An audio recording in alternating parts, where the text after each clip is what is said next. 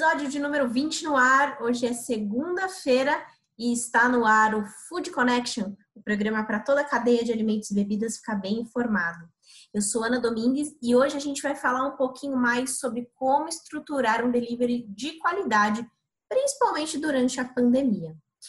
Antes da gente começar, se inscreve no nosso canal do YouTube, ativa as notificações e também você pode acompanhar os nossos episódios pelas principais plataformas de podcast. Eu vou aproveitar aqui já mandar um abraço para todo mundo que está comentando lá nos nossos episódios aqui no YouTube. Um grande abraço para Laura Junqueira Vargas, Milton Arruda, a Jane Gonçalves também, todo mundo aqui comentando, trazendo as suas visões em cima dos episódios que a gente está trazendo para vocês. Então vamos começar a falar de delivery. É, eu conversei com o Armando Amaré, que é CEO da Help Aceleradora de Restaurantes. A gente falou um pouquinho sobre os impactos né, que ele está percebendo aí, principalmente no mercado de delivery, e ele trouxe algumas dicas é, do que é importante a sua empresa é, perceber agora, nesse momento, antes de começar a fazer um delivery sem planejamento. Planejamento sempre vai ser a nossa palavra-chave para bons negócios, né? Então, vamos conferir o que ele conversou e o que, que ele tem a, a te passar de boas práticas para esse momento.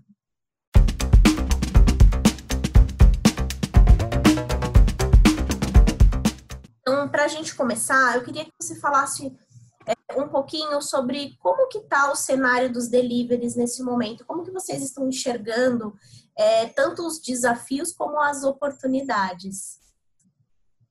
Bom, Ana, é, a gente aqui na Help, né, a gente já vinha trabalhando com delivery e não só com delivery, mas atendendo os restaurantes em, em módulos, né? E agora também só para a gente entrar nesse tema, a gente também teve que se readaptar. Basicamente, o que a gente teve, a gente tem um menu Help, que é um menu mesmo de restaurantes, com todos os produtos e serviços que a gente oferece. E aí, nesse momento, a gente também teve que parar e redesenhar o nosso menu. Acho que é com essa base do restaurante já pensando em alternativas para esse momento, né? Principalmente a gente falando agora com todos os restaurantes fechados para os clientes, mas abertos para delivery e takeout, eles também de alguma maneira têm que se redesenhar os produtos. Então, partindo desse princípio, a gente desenhou e está focando em menos produtos, que é o que a gente enxerga também para o restaurante. Então, a nossa associação de restaurante é, para Help é a mesma coisa que o restaurante faz para o cliente dele. Então, a gente focou em dois serviços. No caso, o delivery emergencial, que é um, um serviço que a gente tem agora, que a gente adaptou é, o módulo delivery para um atendimento muito mais rápido, em três dias, né? E com mais eficiência com os nossos mentores.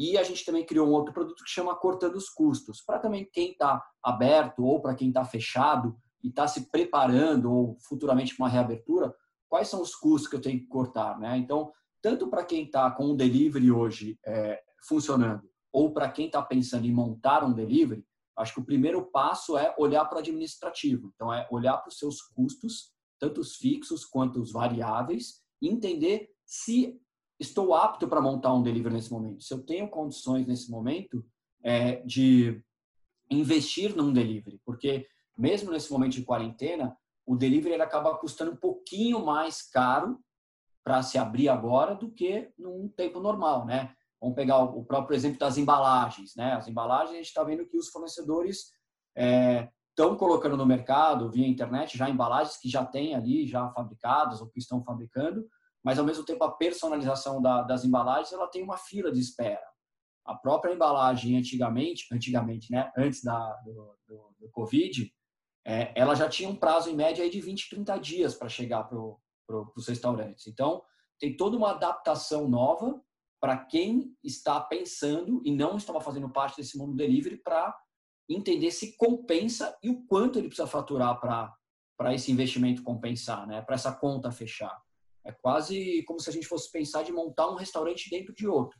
Então, assim, quanto custa? Eu fiz um plano de negócio para montar esse restaurante dentro do outro. Vai se pagar? Eu preciso de quantos pedidos por dia para pagar o meu ponto de equilíbrio atual agora? Porque o que acontece, e nesse momento emergencial, muita gente não está calculando né, o ponto de equilíbrio atual. Ele sabe o quanto custava antes o restaurante para ele. E espero que, isso, que saiba o quanto custava esse restaurante e qual era o custo de manter ele aberto. Agora, será que para essa nova operação vale a pena entrar? Eu acho que tem todas as condições da gente enxergar no mercado dois caminhos, para quem já estava no delivery e para quem quer montar o delivery agora. São dois caminhos que parecem é, é, semelhantes, mas são completamente diferentes.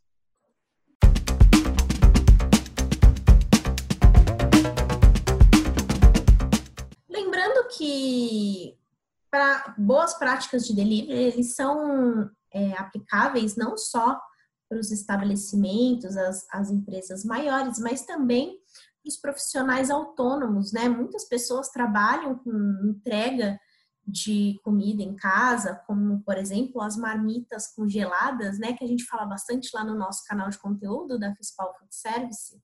E para entender um pouquinho como que o coronavírus está impactando esse público, eu conversei com a Fernanda, que é fundadora da Marmita Dona Antônia. Ela faz entrega com as embalagens a vácuo, bem interessante. E ela falou um pouquinho, trouxe aí algumas dicas para quem é trabalhador autônomo começar a implementar melhores práticas para um bom delivery. Vamos conferir.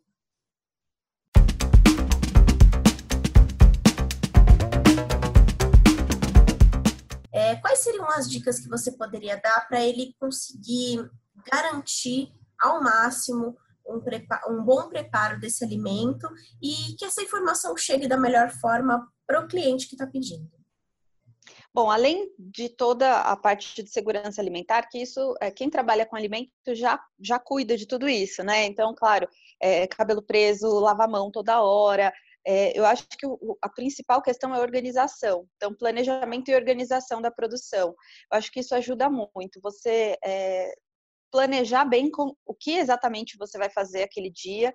É, não dá para ter toda a produção acontecendo da, de uma mesma vez na cozinha, né? Tudo junto, porque isso, é, além de ter a contaminação cruzada, acaba bagunçando tudo e você não consegue é, limpar a bancada toda hora, é, é muito importante que a gente use é, álcool, água e sabão, água sanitária a, em cada preparo. Então, a gente faz o preparo de um alimento, limpa tudo, começa tudo de novo. Se você não tiver um planejamento uma organização muito boas para na hora dessa produção, acaba misturando tudo. É, eu acho que eh, ter menos gente na cozinha, a gente sempre teve pouca gente na cozinha, né? Pela nossa, pelas nossas escolhas de produção, a gente já tem, já tinha mesmo uma ou duas pessoas. Eu tenho uma sócia, que é a minha mãe, é, e como ela está dentro do grupo de risco, ela ficou em casa, mas meu marido também é chefe, então é, ele trabalhava fora e agora ele está comigo na cozinha. Então a gente continua com duas pessoas. É, mas garantindo todo, todo o cuidado. Eu acho que ter menos gente na cozinha acaba ajudando também, porque aí os preparos é, acontecem de forma mais, mais tranquila.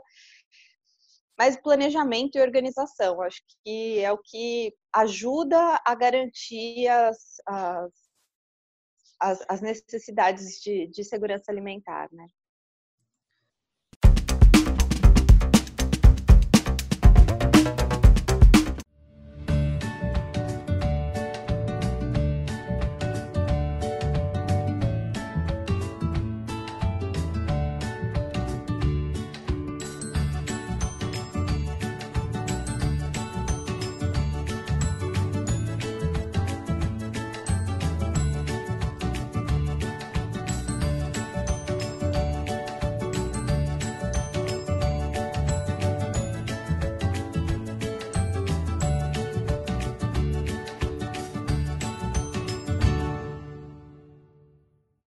Viu só aí a mensagem da Fernanda, boas dicas, né? E também se conferiu aí a, o convite do nosso parceiro, né? Com esse Sancaton bem interessante. Vale a pena se inscrever e conferir mais informações. É, continuando aqui no nosso assunto do delivery, eu conversei também com o Álvaro Barbosa, que é diretor de marketing da Gumer, que trouxe também algumas dicas para você que quer melhorar o seu delivery, inclusive é, como, ao entrar no delivery, é muito importante que você faça adaptações no seu cardápio, né? Para tornar aí esse cardápio digital ainda mais interessante e até viável de se trabalhar, principalmente neste momento da quarentena. Vamos conferir essas dicas, essas dicas que estão bem interessantes.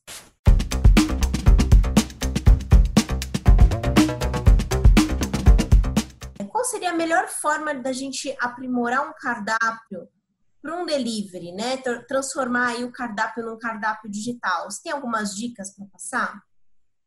Tem, tem, assim, tem alguns pontos que a gente viu que foi é, muitos restaurantes tiveram que simplificar bem o cardápio deles. Uh, e aí um, um dos pontos é pensar em um fornecimento de, de, de alguns itens, né? Então pensar em então desde o lance de ficha técnica, ao invés de eu fazer uma compra e ter itens que só vão em um prato que sai pouco, é, ou que ele sai, mas a minha margem é baixa.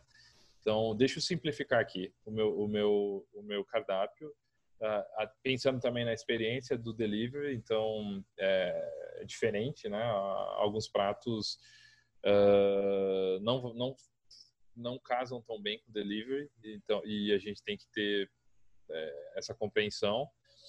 Mas, mas assim, é porque, assim, hoje a gente está vivendo num tempo que, para o restaurante, principalmente, ele tem duas coisas. Um, pensar na operação de delivery, mas entender que, como o faturamento dele caiu muito, é, por, por, mais que eles estejam vendendo delivery, eles não vendem. Dificilmente alguém está vendendo 100% do que faturava há um mês, dois meses atrás.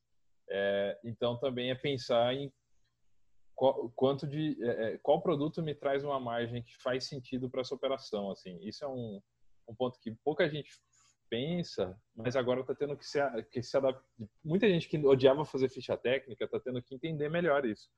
Porque é, pô esse prato aqui sai bastante a minha margem é baixa mas o pessoal gosta.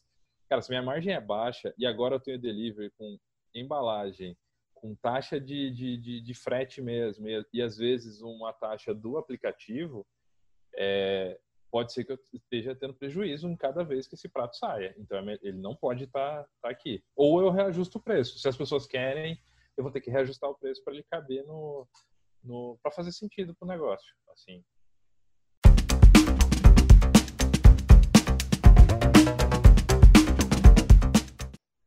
Então, antes da gente terminar o nosso programa, queria deixar duas indicações para vocês. A gente viu aqui nesse programa hoje que estratégias digitais são fundamentais para você impulsionar o seu negócio.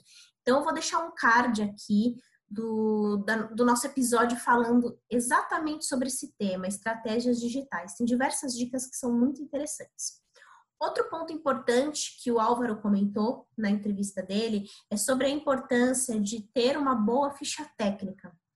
É, Para quem quer saber um pouquinho mais como criar essa ficha técnica, a gente tem um material especial na Fispal Food Sepsi que fala exatamente sobre isso. Eu vou deixar o link aqui na descrição do vídeo, você pode entrar lá e fazer o download gratuitamente.